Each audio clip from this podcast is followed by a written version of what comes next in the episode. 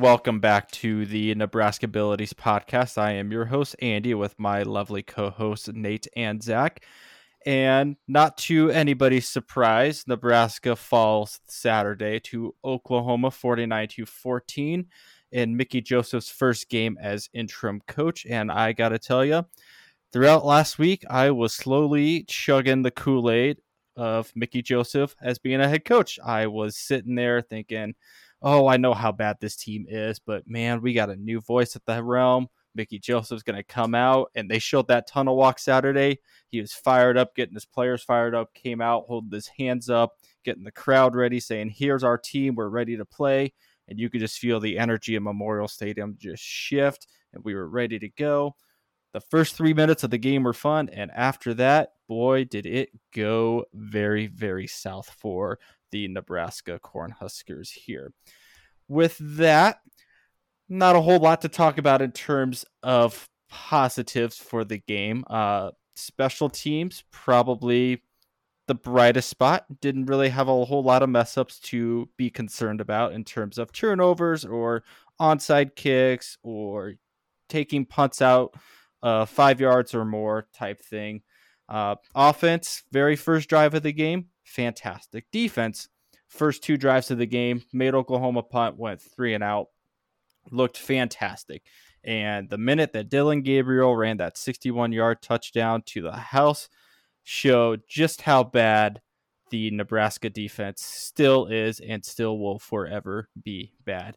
Other big news coming out of Saturday after the game, not really Saturday, but Sunday afternoon, Trev Alberts uh, announced again that Mickey Joseph had decided to relieve Eric Chinander of his duties as defensive coordinator and made Bill Busch the defensive coordinator the rest of the season. Bill Busch, if for those that don't remember, has had a lot of experiences being a defensive and special teams uh, coordinator in the past. So this was a no-brainer for who to call up as uh, the defensive coordinator for the rest of the season here. Uh, but with that, we'll go to Nate for just his quick initial thoughts before we get into the meat of the game. Yeah, so I suppose I guess my initial thoughts are still somewhat optimistic. It was, I think we talked about last um, week how it's kind of a tall ask for Mickey Joseph with Oklahoma, number six team in the nation coming in. I mean, it's you you want him to do well. You want him to kind of go out there and show kind of what he has, but I don't know. I think there's definitely room for improvement, but uh, wasn't necessarily the showing everyone was hoping for, I guess. And so, uh, still a lot of the same issues that have plagued this team um, under the Scott Scott Frost uh, regime, but there were the first few minutes at least it looked like there was a lot more intensity which was nice to see. Uh, we came out against the number six team in the nation scored on our first drive had a good defensive uh, drive as well and so there were some really initial good positives. I remember watching the game with andy turn to him and for a split second i was like man we might win this game obviously that went downhill pretty quick but uh, there were was at least some hope, some optimism, I guess, initially with the game. Uh, and so, not ready to jump off the Mickey Joseph bandwagon just yet. I think we need to give him a little more time, certainly. Uh, we'll see kind of how things shake out with Big Ten play starting in a couple weeks here. But uh, I guess, like you mentioned, Andy, the other big news from the game was that Chinander was fired or relieved of his duties. And so that was as much as I want to say it was surprising, it wasn't terribly surprising, but it was a little bit. Uh, I I was at least taken aback to hear that just after one game already, Chinander was fired. I was okay with the decision, but I was definitely taken aback by it. Uh, just the timing of it, with uh, kind of how the there have been so many changes recently with the program, but overall, I'm I'm all right with the decision. Bill Busch should be decent. I think, uh, like you mentioned, he had some uh, defensive coordinator experience with LSU, and so that should help us hopefully moving forward. But overall, I was more or less whelmed with the game. It wasn't, again, it wasn't shocking that we lost, or even uh, in the way that we lost. But it was just kind of another another game, I guess. So, but with that, I guess I will close my thoughts there and pass it over to Zach here. You bet. Um, I kind of have the same thoughts, really. Uh, it basically was not a surprise that we lost. I guess uh, when I when I say we weren't supposed to win, I guess that's not me being pessimistic at all. I, I don't think anybody expected us to trounce number six in the country. Uh, and Brent Venables definitely showed up and brought his team to play, and they were ready to go. Uh, I was not at all surprised by Chins getting fired. I was, I guess, happy with the decision, which is unfortunate because everything else that I had heard about Chins, the guy, was he was a great guy, but it wasn't being put together on the field. And obviously, I think it was a good call, which that actually goes back to what I had said last week when I had mentioned that Trev mentioned that Mickey was going to make significant changes. But then, like two days later, there wasn't really anything real big announced. I think we saw the significant changes all of a sudden. Um, and again, I, I think that was a good one. Not really a whole lot to talk about, I guess, overall for the game for me. Um, you guys pretty much hit on everything I that I wanted to talk about. Outside, I mean, there's there was just not a lot of good. Uh, the special teams was probably the shining star, but that's probably because the special teams wasn't on the field very much. Uh, they were when they had to be, but you know they they didn't have any issues that I saw. Yeah, uh, I don't really have anything else to add there, so I'm going to pass it back to Andy and let's get into the meat of the game. So with our offensive staff here, not really the staff, but the game going forward. Uh, like I said, first drive, fantastic. You go out, you go down. I think what 77 yards, score the touchdown. Nice pass over the middle to oh god, I already forgot who scored. Uh, Trey Palmer. There we go. Trey Palmer right out of the gate, and like Nate had said, uh, we had turned, looked at each other, and they go, "Oh yes, this is it. We the energy is fired up. We're gonna win this game. We're gonna go out and do it." And then we saw how the rest of the game went. I saw a stat at halftime that uh, Nebraska went that first drive, like what nine plays, 77 yards, scored the touchdown. The rest of the drives after that in the second half was about 37 plays for like 76 yards that they did the entire rest of that first half. And that is kind of the moral or the moral of the game of what else you need to know about it is that they just did absolutely nothing on offense. Brent Venables showing you as Oklahoma coach why his defense has always been so stout and he is very much a defensive minded coach uh, for that. Um, in terms of players that looked good, uh, despite Casey having absolutely no time in the pocket whatsoever because of our trash offensive line, uh, 14 for 20, uh, 129 yards and a touchdown for that um, as well. He did run it a couple times, but not much. I know in uh, college football you get negative rushing yards for sacks, so he had like minus 30 yards for rushing, but all of those were probably because he was sacked every single time for that as well. Uh, receiving wise, Trey Palmer led the team with 10 catches for, I think, 92 yards there in that lone touchdown. Next closest receiver were tied with uh, Marcus Washington and Brody Belt with two catches. So it's clear that uh, Casey and Trey have developed a good chemistry in terms of pass catch uh, on that spectrum. Uh, again, there wasn't a whole lot with the offense, though. Uh, they were not on the field that often, despite Nebraska surprisingly winning the time of possession by a minute.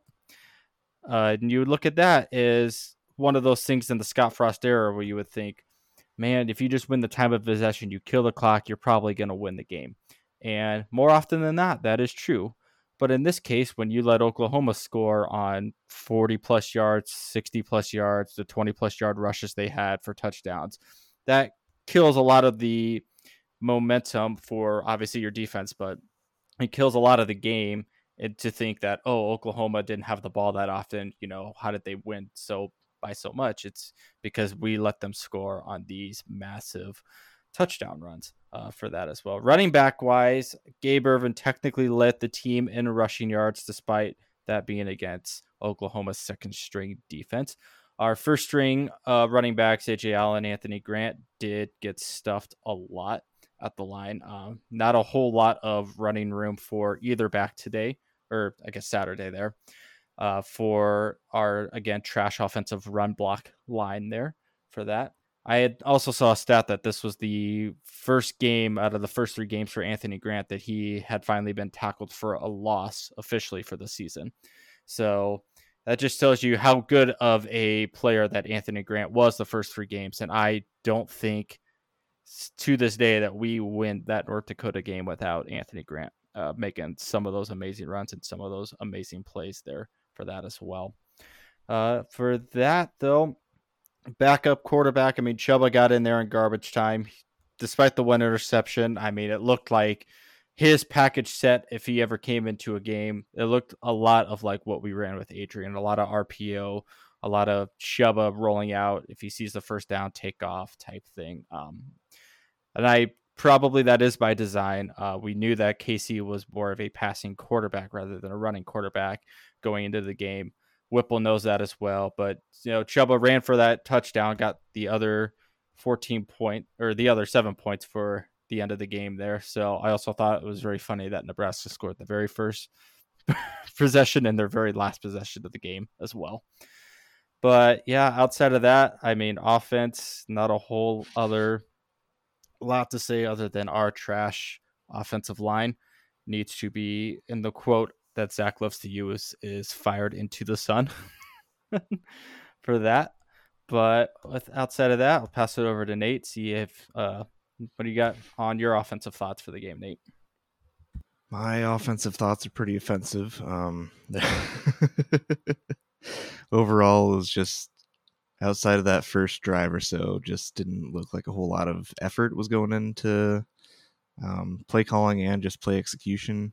Uh, that first drive really, like I said, just gave me some hope that okay, maybe we're finding our groove, or we can at least kind of compete in a big game like this. And I was I was really impressed with how we moved the ball uh, pretty efficiently downfield, and then it culminated in that Trey Palmer touchdown for uh, I believe it was 32 yards if I remember right.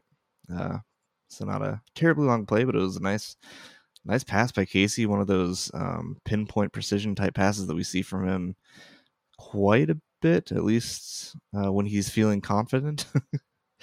that's that's kind of one of the things I've noticed with Casey is that there are times where some of his passes are right on the money, and then other times they can just be way out of left field.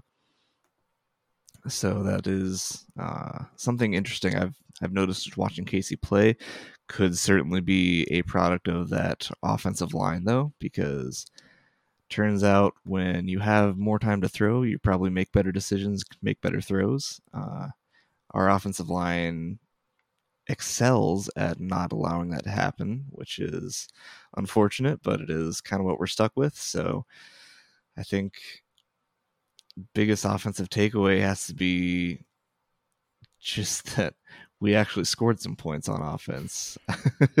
that's that's kind of what surprises me the most. I mean, there were multiple times where Oklahoma's defense was in our backfield within the first few seconds. Multiple times we've already talked about where uh, we would see offensive linemen just completely missing their assignments and letting guys run in willy nilly uh, without even being touched and so you can't you can't be doing that as an offense but it just makes the fact that we actually scored points and had some positive plays that much more impressive i guess.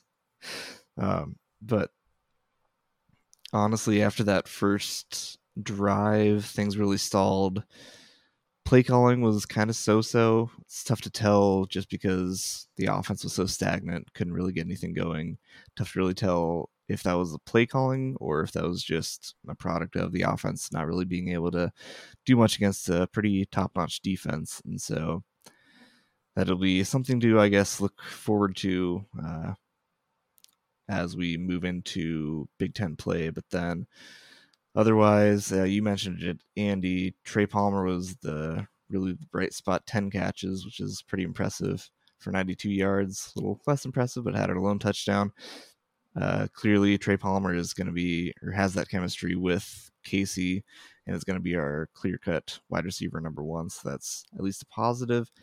And then, in- interestingly enough, uh, our running backs were we had Gabe Ervin, obviously in garbage time, racked up the most, but Ajay Allen, Anthony Grant both held under 50 yards, no touchdowns. Um, really interesting to see that we at least got a couple different guys in there. Obviously, it was garbage time, but it was nice to see some of the fresh blood um, in there, like our Gabe Ervins, our Jaquez Yants, uh, with Ajay Allen and Anthony Grant not being as efficient as they have been. So that was positive to at least see we're willing to give some other guys a chance. But other than that, yeah, really just lackluster from the offense in general and hopefully having a bye week coming up soon, we will be able to, I don't know, at least rejuvenate the offense to kind of where they were against some of our other opponents. But with that, I'll go ahead and pass it over to Zach on uh, any of his thoughts. You know, I think for me, it's kind of fair to say, just as in a general sense for the offense, that our skill positions are doing really well with what they're given. You know, Nate, you just said that Anthony Grant and uh, Ajay Allen didn't necessarily they didn't perform as well, but there were still some good runs that they both had. I remember while watching the game, at least in the first quarter, thinking, yeah, you know, they they still look like they're performing well. Unfortunately, they're going up against a much more strong opponent, and that showed because again, the big I think the big key point with the offense is that the offensive line couldn't stop, couldn't fight themselves out of wet paper bag. It was just poor execution, poor technique, and the the fact that we all were able to pinpoint specific spots where somebody just completely missed a blocking assignment. Just and I'm pretty sure if I remember correctly, I might get this wrong numbers wise, but I'm pretty sure the same player made three complete whiffs for a block in that first drive, in the first couple drives, I guess. Like you could count the times that Casey got sacked, or you know at least got got touched by the defense that it was because of this player, and it's just that that was the telling story for me. Uh, the, you know, outside of that, outside of the line, the skill positions did what they could, but they can't do much when you're only going only given a second or two to actually react and do your thing. So I really don't know what anybody would expect from them based on what we had there.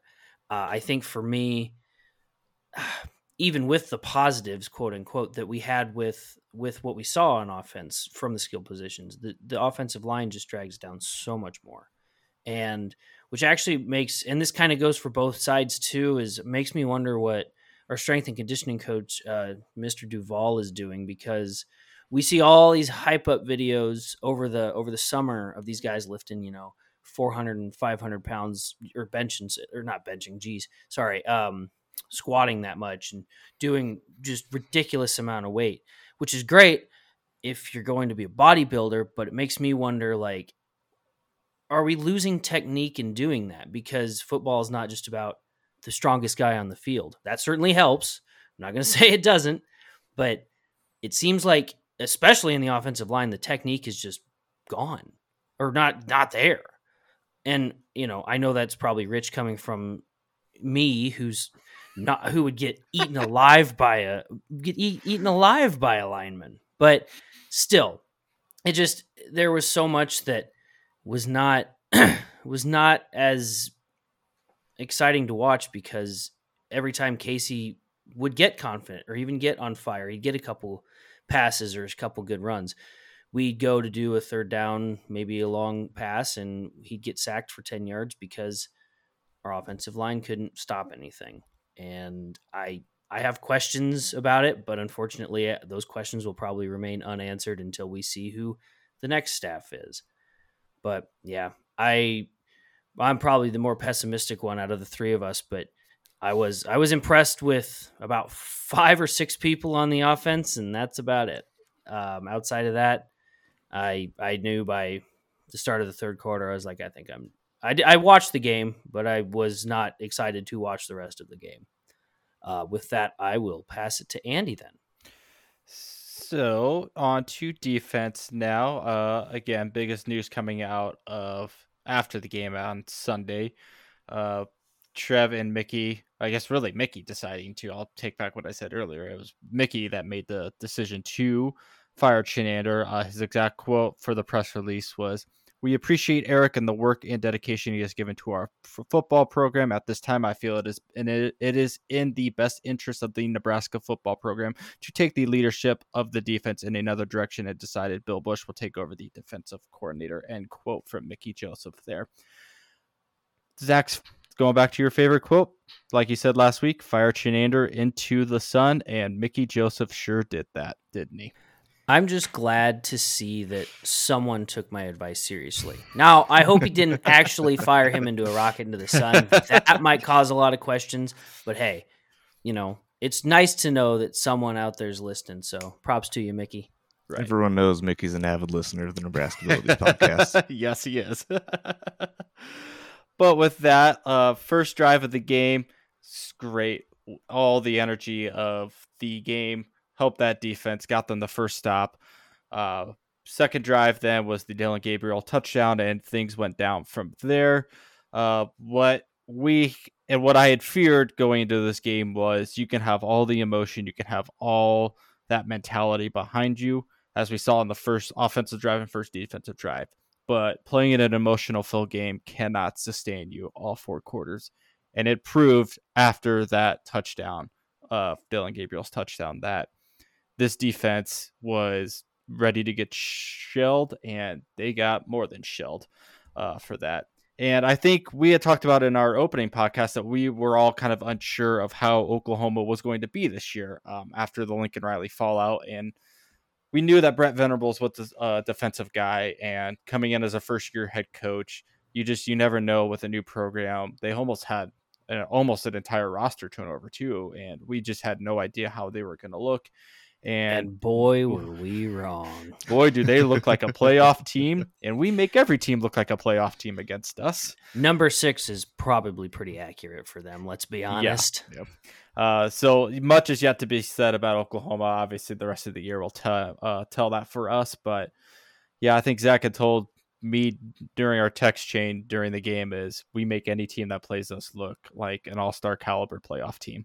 Um, probably going to be the theme for the rest of the season. Um, and we had also mentioned this last week. We just were not sure, you know, with Mickey as a new voice and a new leadership, how much true change we were going to see, you know, within five, six days of him taking the realm. Um, didn't think it would be a blowout. I know after so many close losses, after so many close games, we were eventually due for a blowout, and it happened. Um, I was not in the least bit surprised or shocked about how the game went, how the defense played. Uh, the past three games proved to me that this defense was definitely going to get shelled by Oklahoma, and they sure did. Uh, just it still goes back to coaching, just the angles. I keep going back to that Dillon Gabriel run because it never should have been a 61 yard touchdown.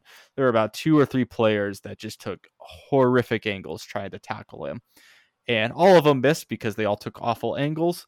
And I, I Tommi Hill, as much as I thought he was going to be a standout cornerback, he got picked on all game. On that play, he was probably blocked 20 yards downfield by one of the Oklahoma wide receivers. He just has not lived up to what we all thought he was going to be in the offseason. And that's to say with a lot of our defense, um, especially our DBs, are the secondary is such a concern going forward um, in terms of pass coverage, in terms of man coverage. I think it's Zach had mentioned at one point is, you know, as much as they praise talent on the defense, there's a reason why we don't play man every single play on defense is because we do not have the fatigue, the stamina, the talent to play man against Oklahoma. Nonetheless, you probably will have some all star or uh, all conference wide receivers on that team for sure uh, by the end of the year. Uh, Marvin Mims, especially, is probably going to be close to first or second team All American, if I were to guess. Um, but it just proves that this defense, once again, you can have all the emotion, all the mentality of you're going to win, you know you're going to win. But if you do not go out there and prove it, and if you it comes down to the trenches. Uh, that game was definitely won and lost in the trenches on both sides of the ball. Defensive wise, just got pushed around. Yeah, those touchdown runs in the second half by their running backs. I mean, those were just you could walk two or three guys through the holes that they opened there. The, our defensive line just got manhandled uh, on in the trenches. Our linebackers, just every time a linebacker would come up to plug a hole, I mean, there was an Oklahoma guy or lineman just waiting there to block the hole. And that just goes back to great coaching on the Oklahoma staff, knowing what they had to do coming into this game. And it just proves why Oklahoma is a top tier team in the country. Uh, but I would not be surprised if, you know, they kind of run the table if they'll be in the playoffs or at least in the playoffs discussion towards the end of the year. Um, Brent Venables just knows what he's doing with that team, and we have absolutely no idea what we're doing with our team. Hence why we fired our head coach and all of that, or our head coach and our defensive coordinator too. And who knows what else we're going to see uh, with that going forward. But I will be interested to see what Mickey Joseph talks about tomorrow on uh, Tuesday in his weekly press conference there. I'm sure he'll be asked and addressed about the Chinander firing, uh, thoughts about going forward with Bill Busch as defensive coordinator, what he's going to do the rest of the season. Um, and I'm sure he'll be asked if there's going to be any more interim uh, coaching changes. And we'll talk about the discussion of this later um, towards the end of the defensive comments here of just how long are we going to see the ripple effect of Scott's tenure here, what he left for us, what coachings, what coaches he left for us, and just how bad it was uh, internally uh, for coaching. But with that, Nate, I'll pass it to you for any defense comments. Yeah, so the big news, I guess, just Chinander's out, and I think it was a decision that needed to be made. Again, it was a little surprising timing wise, but you know, Mickey Mickey knows what he's doing. I have full confidence in Mickey that uh, he knows kind of how to run the program, and if someone's not getting the job done, someone's not getting the job done. He's willing to make the changes necessary to catapult the team forward. And so that's, I guess, positive to see from that front at least. He's he's at least willing to make the changes, or at least make changes that might be necessary to move forward as a team. And uh, so that'll be interesting to see the ramifications of that. But honestly, you can't really get too much worse defensive wise. So maybe a coaching change is all we need. Maybe Bill Busch should be a little tougher on him. And uh, but I know tackling has been really our Achilles heel. Andy, you mentioned it. Are the angles that we're taking are just abhorrent. Uh, I know when we were watching the game, there were times where you're, you're just looking at us trying to pursue uh, whoever has the ball, and it just it isn't clicking for whatever reason. And I don't know if that's a practice thing, a scheme thing, uh, something to do with not practicing tackling as much, but it really does show the product has been really lackluster. And so that's something that needs to be addressed, I think. And it seems like from all the comments I've been hearing, reading about, that we're actually starting to do live tackling, which is just insane that we weren't doing that before as a football team. But... Which I do think it was Myles Farmers in the press conference after the game that he had mentioned that they had been tag practicing uh, during practice, which for those who don't know, tag tagging essentially is just two hand touch in practice. I know there's probably some sort of stipulations on the amount of tackling you can do in this day and age in practice, but to not have any live tackling whatsoever really, I guess, defines why or kind of shows why the defense has been as bad as they have. If they're not practicing the fundamentals in practice, that's going to translate out um, to your on field product. And so we've really been seeing that. But looking at some of the stats, I mean, Oklahoma had no issues passing it. They only had 268 passing yards, so uh, that part wasn't necessarily the main issue. It's just the run defense. We got gashed for 312 yards on the ground, which not necessarily surprising or unheard of, but just a little a little disappointing that there wasn't at least some adjustments made from the Georgia Southern game where we gave up over 600 yards. I think we ended up giving just a little over 500 yards to Oklahoma. But just seeing that there wasn't that much of a and granted, there were only six, seven days to turn things around a bit, but just to see that there wasn't really that much uh, difference in what the defense was doing was a little uninspiring, I guess. But yeah, everything from the tackling to the D line to the DBs and safeties just needs a nice overhaul or a nice yelling at, I guess. I think they there are certain times where there's you can tell there's effort, but there's a lot of times where you can tell that they just are not going out there and playing the best that they can. And so hopefully Bill Busch can instill some more confidence, more fire into them that they can move forward and really I don't know, moving into Big Ten play at least play with a little gusto. So with that, I'll I'll go ahead and pass it over to Zach for your thoughts on uh, defense. Yeah, I think you guys covered it pretty well overall. Um, I mean, there's not much to really talk about. Defense was just bad. Uh, they had they had a graphic that came up on the TV, uh, and I thought this was really telling. That Nebraska gave up almost 200 yards by the second quarter. I think it was like 176 in the first quarter alone. Now, of course, that was all pretty well held up by that 61 yard run by Dillon Gabriel, but still, like that's bad. I don't think anybody can argue that that wasn't that's that's not what you want to see in a defense. And not only that, going back to the Dillon Gabriel run, there were I don't remember if it was radio or even TV or whatever, but I remember somebody telling me that it was uh, one of the announcers wherever they were at said that uh, Dillon Gabriel is not a running quarterback, and I mean that was obvious if you watched him run. I mean that's no dis that's no disrespect to him. He's just meant to be more of a passing quarterback, which is totally fine. But he ran a 61 yard touchdown on our defense. We should have definitely had him stopped long before he got a touchdown. You know, maybe that was more of a credit to him for running that well, but you could just definitely tell defense looks lost. And I do think uh, the firing of Chinander was warranted, was needed. Uh, a lot of people said it should have happened last year. I mean, I don't necessarily agree with that personally speaking, because one of the things we've always talked about, the three of us at least as fans, that has been our big problem in the past was the consistency. So even if like the coaches weren't necessarily looking like they were changing a whole lot, it was always kind of in the back of our minds to think well, we don't want to change too much because if we start bringing in new coaches, the players aren't going to want to play under them because they were recruited by Chinander or whoever. Or you know, we we saw that issue with Mike Riley bringing in Diaco that last year. That's a whole different discussion too.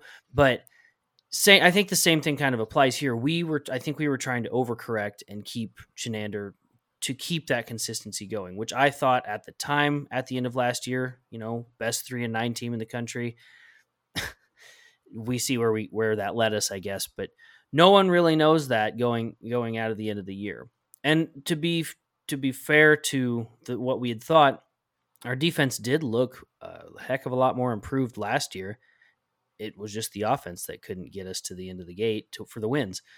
Now it's switched this year, but it also kind of goes back to the whole idea of coaching though because now we're seeing that yeah we had great talent last year because we had however many, we had i think three or four six year seniors and we were playing all upperclassmen basically for defense last year which they you know had time they practiced they had learned they knew the scheme really well they knew how to defense i guess if you will at the end of the day but now we're again we're seeing the the ripple effects starting even that either we didn't we didn't prepare these kids to play or something because it seems like the people that should be next in line were not ready at all, uh, barring a couple, I guess. But still, it just I, I don't have a lot of positive to say personally. I was so unimpressed with the defense outside of the first drive or two, I guess. I don't remember when it was when the second or 61 yard run came, but I was really impressed that we stopped them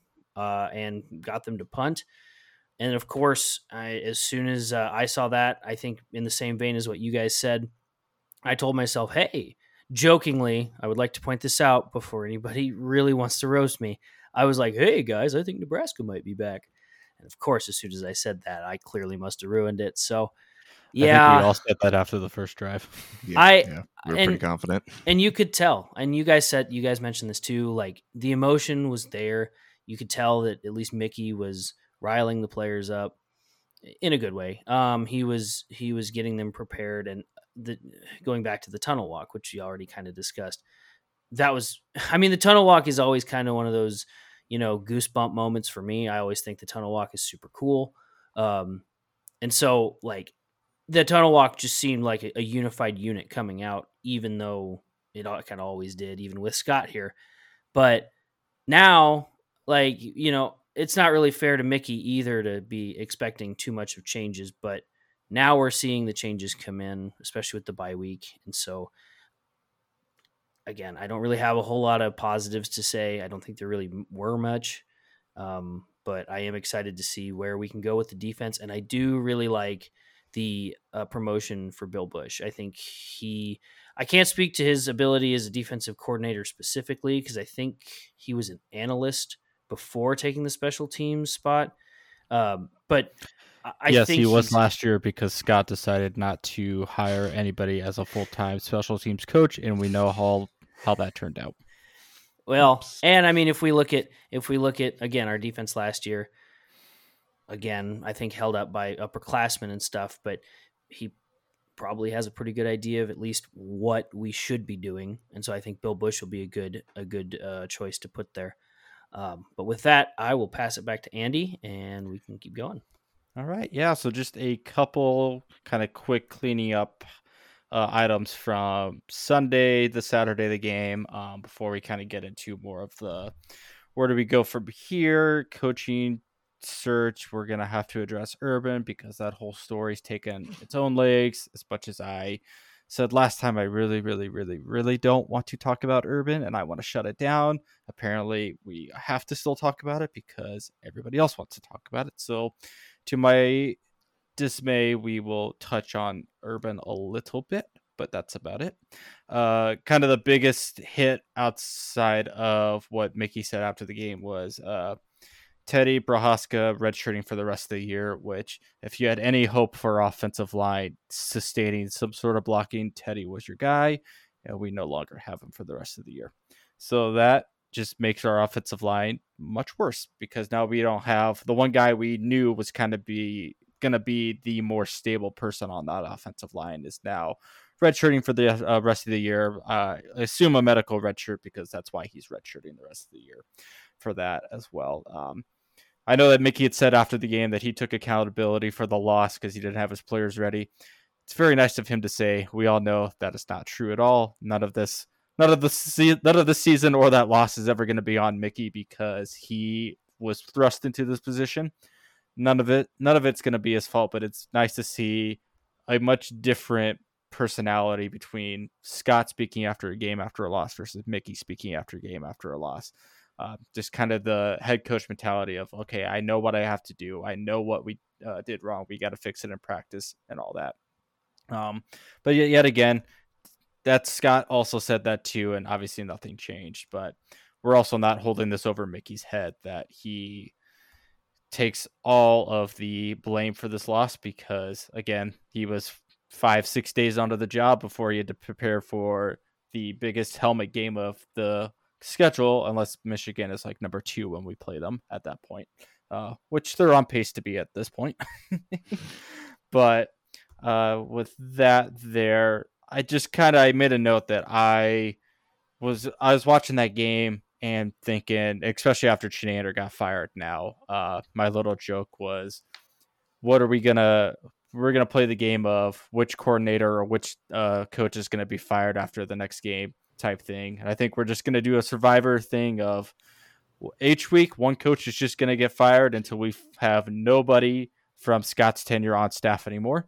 Um, and like we said, Mickey's to speak uh, tomorrow on Tuesday, and I'm sure he'll be asked that. I'm sure he'll get addressed about the uh, whole Chinander decision and all of that as well. But I am more curious about kind of heading into the future of where do we go from here now? How long are we going to see Scott's tenure affect this program? Um, obviously, the first thing is you you have to clean house with all of Scott's guys that he brought in. I just think at this point, your head coach is gone, defensive coordinator's gone. We got rid of his friends from last year that he had brought from UCF with us. To I just do. I think you have to start with the coaching staff. You just got to clean house, no matter who you bring in as a head coach. I think Mickey Joseph right now, and maybe Mark Whipple, uh, depending on how the rest of the season goes for the offense I think might be the only guys you keep.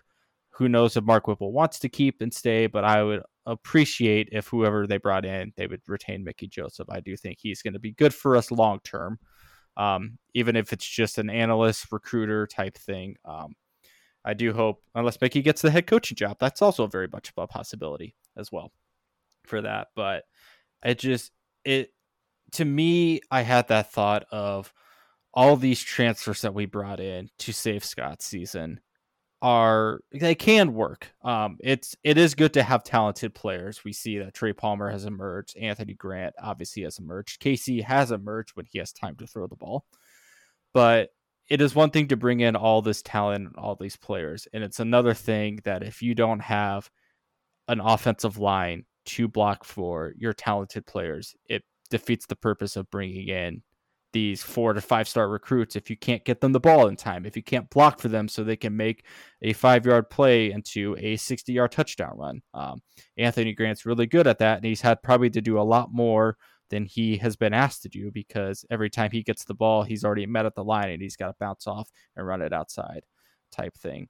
But I I just don't you got to get rid of all of Scott's coaches that he brought in. It's just it's not good for the program in terms of a mental cultural state to keep all of the guys that he had brought in. It's just it's you're going to see a ripple effect if you keep them. Um, now it's to be seen whether getting rid of Chinander and keeping Bill Busch is the defense is going to turn it around. I just don't expect it, just because again the players you put out there on the field are going to be the ones that win you the game, regardless of coaching and again, this all the players that Scott had brought in to coach the uh or not the coach, but to play defense are gonna win you the game. And right now, I it's not a good long term solution to build a team on a transfer portal. I don't think it's feasible in the modern college football game right now. Who knows with I mean the transfer portal is also a fairly new thing for college football um, especially with NIL now playing a big factor in that. But we know that all these transfers were brought in were a very short term fix to save Scott's season. Um, same with the coaches that he brought in. They probably also knew that taking this job was a short term fix to save Scott's season. And if things went south quickly, like they have, that they were not going to have a job. Uh, these players, I I do feel bad for the players because all these coaches that had told them to come in, all they transferred to come in for a one time shot have now like everything's derailed uh, off the rails for the time being. But it's it's one thing that Trev will need to look into for the future is you need to find a coach that builds around an offensive line or defensive line or just like the lines in general. Because if you have your line solid, if you have a very solid offensive line, you can put players around there from the portal or you recruit them and develop them later. Uh, Wisconsin, Iowa are just two notable noticeable programs that are very good at doing that. Having a very solid offensive line and then finding a back like Braylon Allen. I mean, if you block for Braylon Allen, obviously you see what Wisconsin has done with the running game. Um, so I hope that is one thing Trev does look for in a coach is – you do not need a flashy coach to be a successful program. And not saying that we have to build our program like Wisconsin, like Iowa, but that is what the Big Ten is. It's very run heavy. It is very you win the lot, you win the game in the trenches in the Big Ten, no matter what team you play for. And as you obviously, uh, we have looked at offensive, uh, the offense for Iowa and Wisconsin. They are not very flashy. They are not spread offenses. They are not shotgun heavy They are just they're gonna run the ball down your throat and then they'll hit you with a play action and score type thing, or they'll just run the ball down your throat till they score. Um, but that is kind of like my biggest thing of what Scott had done is he was more concerned about getting a talented receiver, quarterback, running back type players, and then you get them no offensive line to block, and it defeats the purpose of trying to get them the ball because you can't get them the ball to make the play because you don't pass protect or you don't run block and all of that. But overall point being is we're just going to see just kind of how it's going to take at least a good two to three years if the players that transferred in don't transfer out of all the Scots players to finally kind of leave the program and the new head coach to get his guys in. I think we will be feeling the effect of Scott's tenure for quite some time, um, just going forward. But with that, Nate, I'll hand it over to you. Just kind of your discuss your thoughts of where do we go from here, um, and if you want to touch on coaches or anything like that, you're more than welcome to. Okay, yeah. so I think from I guess the good base starting point is with Mickey's press conference. He took accountability for the loss, said it was on him, not really on the players. So I think that's a far cry from what we have seen in the past from uh, Scott, from our previous head coach there. Um, it's refreshing to hear, refreshing to see, even though it may be just kind of, you know, coach speak, but it's refreshing to hear that he is taking the loss at least as hard as the kids are and not just kind of blowing it off to oh well it was we were one or two plays away or something you know the the typical colloquialisms that we uh, were used to hearing and so that was at least something positive from that press conference that i heard and then we have one of the notes here that where uh, mickey says they're actually going to look at the film and see the players that are playing well and play them. And I think that's that's good. It's smart. It's something that we probably should have been doing anyways. it sounds again more rumor mill stuff, but it sounds like the previous tenure was more on their own guys and they had certain favoritisms that they were playing. And so it's another good sign, I guess, that we're heading towards the we're going to play the guys that are going to help us win the games, not the oh well, this person has XYZ name or something. We're gonna look at them and play them just because I feel like it. And so just from a coaching perspective, that's at least refreshing to hear, good to hear. Um, definitely some excitement there with that. But I agree with you, Andy. We're going to be seeing some of the effects of Frost tenure for probably longer than we would like to. Ideally, we get in a new head coach who can kind of clean house, bring in his own recruits, bring in his own players, bring in his own coaches that will uh, introduce at least a new culture to the program. But that obviously is going to depend on who we hire, when we hire them, and things of that nature. So that'll be interesting to see. And then with the transfer portal, I think I think it's interesting because it's it's certainly helpful. You can get some of your playmakers and kind of those fringe guys that you need to help bring the team together, but you you need to have your own set of players that you recruit that actually uh, you bring into the program and give you a solid base for the football team. You're not going to be finding your offensive linemen or defensive linemen, things like that, in the transfer portal. And so you need to be able to not only recruit a solid base, but you have to develop that base too, because it's not like we're starved for talent because we we have a top we've had top 20 recruiting classes for the past few years it's not like we're starting one or two star guys on our offensive lines like these are these are four star players that i mean they may not be top top tier, but they're still they're good players, highly rated at their position. And so I think that really goes to show how poorly we've done at developing our talent that we have because we have overall good players. It's it does come down to the coaching staff though on how good those players end up becoming. And so whether Mickey gets it done or not, I think that's something that we really need to look at going forward is how well these players improve in the face of adversity here, where we're you know one and three, and seeing how they can respond to being kind of a bit of a laughing stock right now and maybe not playing their best football but if they can respond finish out the season even if it's not you know on a big winning streak or anything at least showing just improvement on both sides of the ball tackling wrapping up blocking the guys you're supposed to just little things little fundamentals that hopefully we can fix here over the next few weeks and so that's kind of I guess what I'm hoping to see looking forward. So with that, I'll go ahead and pass it over to Zach on any of his thoughts. You bet. Uh, so for me, you know, I think it's tough because obviously, like you guys both said, Mickey took accountability and he said that he was, you know, the losses on him, which you know I don't agree with. He wasn't. He wasn't really going to be able to do much, regardless. I mean, outside of a miracle, and I'm going to say any coach that came in could be the greatest college football coach of all time, and the Nick Sabans and the Urban Meyers, and they weren't going to turn the Nebraska team around in six days to go out and beat Oklahoma.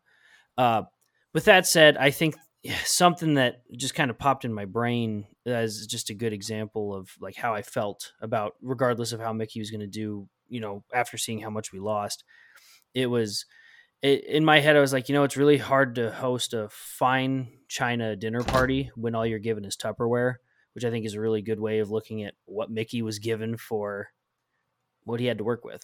Um, I don't, I don't know, maybe that's a saying somewhere, but I've never heard it, so I was like, I'm taking credit for that. but going to the transfer portal discussion that you guys had brought up, I think there can be a lot of good that comes out of the transfer portal. Not that you guys didn't say that, but I mean, you want a good example of transfer portal success is uh, Michigan State. Uh, they have had great success in the portal. Obviously, they've taken what they've got from the transfer portal and been able to build upon it and develop. So, I also think Mel Tucker is a very good coach. Correct, uh, and so I think, I think the transfer portal has really good prospects available for us, and you know if Mickey's the next head coach or whoever the next head coach that comes in, we'll have a good foundation to build on because if we get a good splash hire, and I don't mean like the sexy hire like we talked about last time, I'm saying just somebody that's got a name attached to them that people probably want to play for. We could see a lot of good transfer portal prospects. That said, I'm probably one of the guys that, uh, you know, I, as much as I like the transfer portal and I like the ranking systems, I have always kind of wondered how true they are Case in point, I think we've got a fringe five star O line or, or, yeah, offensive lineman on our team uh, who has been here for a few years. And again, he missed how many blocks this last week. So, you know, when I think of a fringe five star player, that's the farthest thing from it for me is missing blocks. I'm, I'm sorry if you're going to be an almost five star recruit, you're not missing blocks you're going to be the one that's telling the rest of the team where they missed their blocks. But I digress. That that's a whole different discussion, and I obviously don't work on the stats side of that, so I can't speak to what goes into those rankings, or at least at least confidently I can't. I think there's a lot of good that's going to come moving forward, though. Obviously, we're seeing Mickey make his changes, and we're seeing uh, that you know he's taking control of the team like Trev said he would. Uh, I do like that. I like the accountability. And yeah, I mean, the ripple effects are to, I do think the ripple effects are still to be present. I think on the other side of that, though, going back to the transfer portal, and if we get good coaches that develop, we may not see it as long as we think. It might only be a year or two, uh, it's it's going to probably be a rough rough go of things for at least a year or two, and I think that would be fair, uh, depending on who we get, I guess. Um, and then I know Andy's already talked about it, and I know Nate mentioned it last week too. But just because I remember, I never said anything about it uh, on the Urban train. Um, I do not want Urban Meyer, but I am very conflicted on the prospect of Urban Meyer because I look at it as two separate parts of what we get of Urban Meyer. Because the on-field work that he would do has he's uh, I'm he's obviously up there as a top coach looking just specifically at the football aspect. If we want a football coach that can win, Urban Meyer is one that would do it. I mean, outside of him, the likelihood of us getting Nick Saban is pretty low, I think. So, you know, he might be one to look at if we're talking just football. the, unfortunately, what comes with him there is, you know, the baggage. That's that's the part that I don't want. But who knows? Maybe maybe if he actually decides that he wants to come here, which there have been a lot of rumors and stuff that not rumors, sorry, there have been a lot of reports saying that Urban Meyer is shutting down uh, the, the talks that he doesn't have interest or that he wasn't contacted or however the reports are saying. Um, I do think it would be wild of Trev to not call him and talk to him just in a consulting role. That's not going to be a head coach. So, right, and I that, agree with that. If because that report came out Saturday, it's like, oh, Urban was spotted talking to like Trev Alberts and contract of the Nebraska job, and then that tweet yesterday came out and said no, he's going to remain at Fox. He's not interested at coaching again. And there's a couple points with that. Is I'm not sure Urban will even wants to be a rebuilding coach at all. Because if any coach that comes here, you're gonna have to rebuild. Um, outside of I think like his stint at U- Utah, I don't think Urban has ever had to come in and rebuild a team. I don't. I'd, I'd have to double check with Florida, but I know for Ohio State at least he was just kind of handed the keys, kind of like he did with Ryan Day.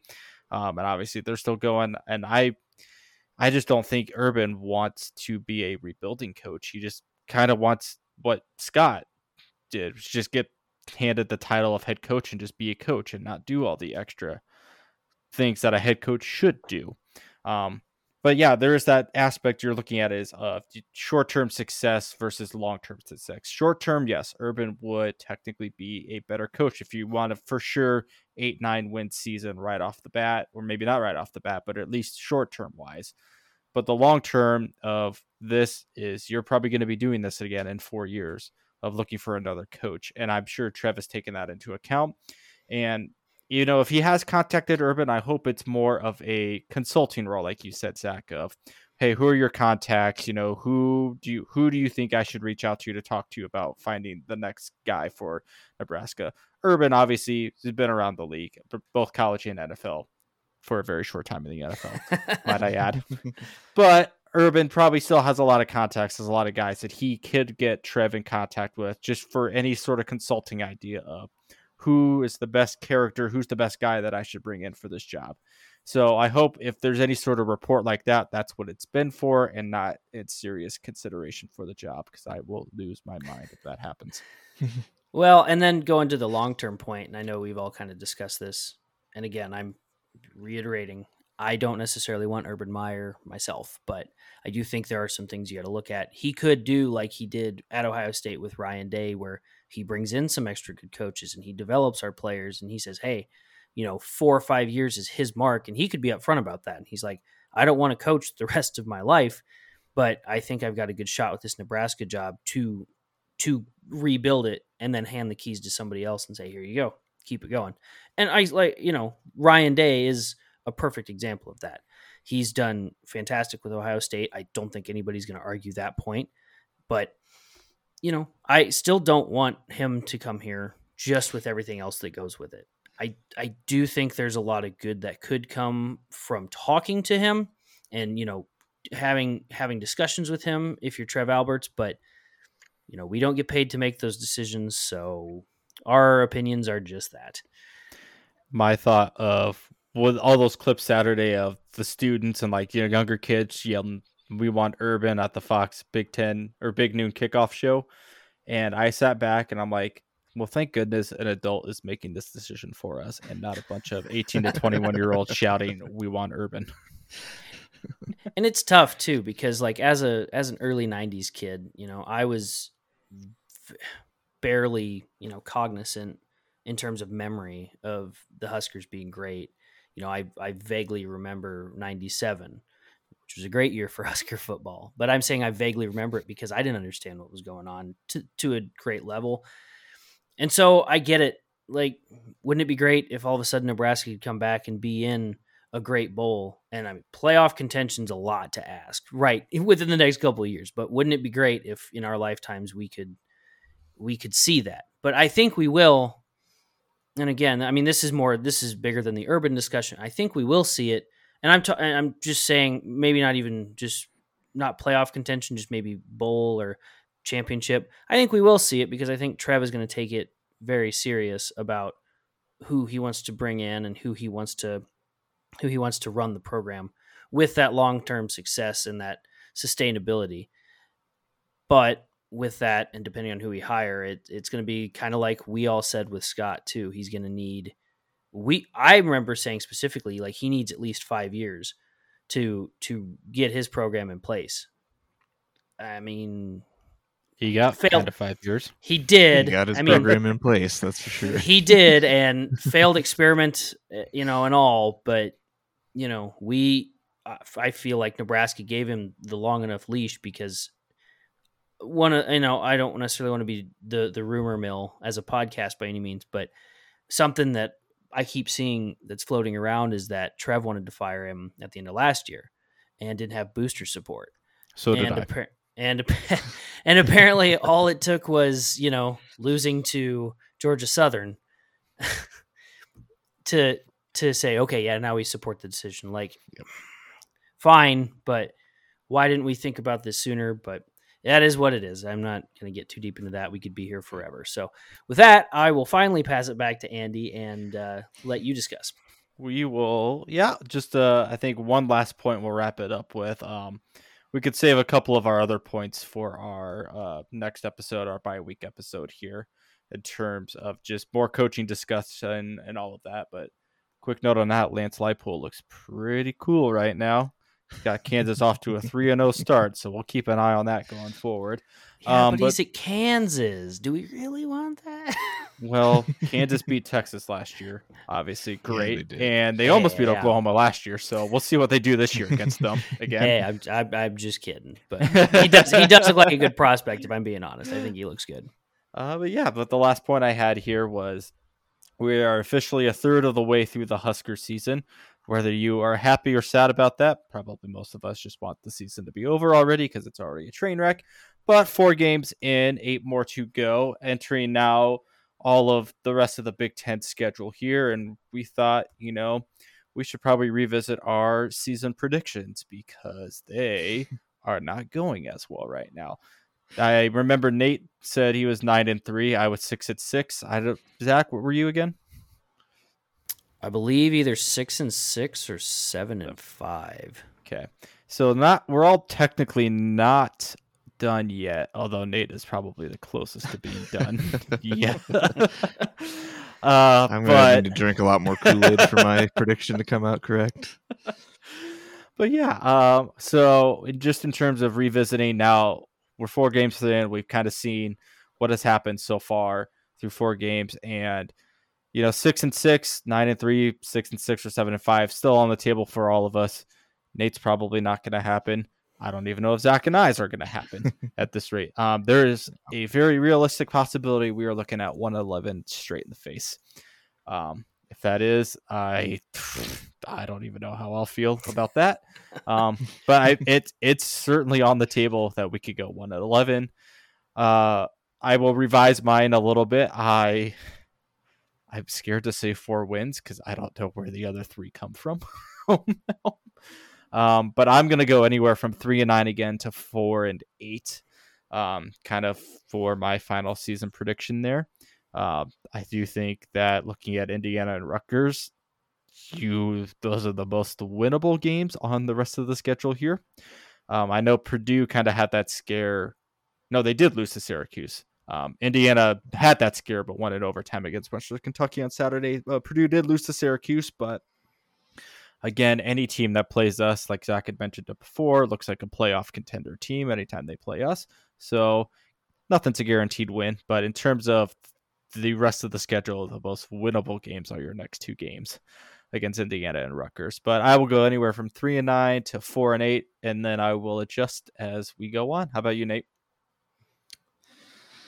Yeah, so someone was a little optimistic this season. Um, man, staring down the schedule early or late August when we were first starting, I was like, Northwestern, North Dakota, Georgia Southern, easy three win rattle off. Keep it close against Oklahoma. You know, Indiana, Rutgers, Purdue, Illinois, all winnable games. Um, and a quick note now, on that: Northwestern loss looks real bad to us right now too. Yeah. They are also their only win was against Nebraska, yep. losing to Duke and FCS Southern Illinois. But continue, Nate. Um, I mean, in good news, North Dakota is ranked number 19 in the FCS now. So they they just beat Northern Arizona last week, so they're at least moving up the ranks in the FCS, which is a positive for our one win on the season so far. but I would say I'm still going to lean optimistic. Uh, I think we, like I said, we got a bye week coming up. Scott Frost was notoriously bad coming out of a bye week, so I feel like Mickey Joseph has to know that and will come out swinging against Indiana. It's a home game, it's homecoming, night game in Memorial Stadium. I think that's going to pay some dividends for us, and I think we can end up four and eight. I think that's where I'm gonna. I think it's to have to come. Our three wins are to have to come in the next four games with Indiana, Rutgers, Purdue, Illinois. Because after that, it gets pretty tough. But I I think we can pull three wins out of there. You said optimistic, and, and I thought you were talking about seven and five or st- something like Eight that. And four. Like, all right, I was, waiting, I was waiting for six and six at minimum. I was like, yeah, I was like, optimistic. Obviously, I would love if we could make a bowl game. Mickey could ride off to the sunset on that, but I realistically, unless our defense shows some market improvement, I think that we're going to be staring another uh, losing record in the face at the end of the year. So, with that, I'll pass it over to Zach. Yeah, uh, I think I'm pretty much on the same train as you with a point that was kind of brought up, but I'm just going to summarize what Andy was basically saying there is that the Big Ten West this year has been pretty weak. Uh, even with unless you're Minnesota, unless you're Minnesota. yeah, Minnesota's with... also played some meh teams. Fair point. Not to take anything away from them, I think they're going to crush us. But you think? they I have mean, this thing called a run game that scares me. so does Wisconsin. Yeah, those two games are going to be brutal. But uh, I do think the Big Ten West, not for Nebraska being winnable, but I do think there are chances to eke out some wins. And that's about the best I'm going to be able to say is I think we're going to eke out some wins. But I think four and eight is about the highest I'm going to go as well. I, I don't think Mickey was just given enough to really turn the team around. But, you know, I would love to be proven wrong. Uh, if he goes and he gets us to a bowl game, I would absolutely, I will 100% say I was wrong and take that one in the face because, you know, we haven't been to a bowl game for years, which is so sad to say, but we haven't been to a bowl game for however many years. It's Mike you know, Riley, 2017, baby. Oh man, that's some. That's some. Uh, that's a long time. Uh, and something else that we can discuss further in the bye week, uh, but something that we should make sure that if you're not aware of, if you listen to us, is that we are not the only only team in college football right now that's going to be gunning for a new head coach.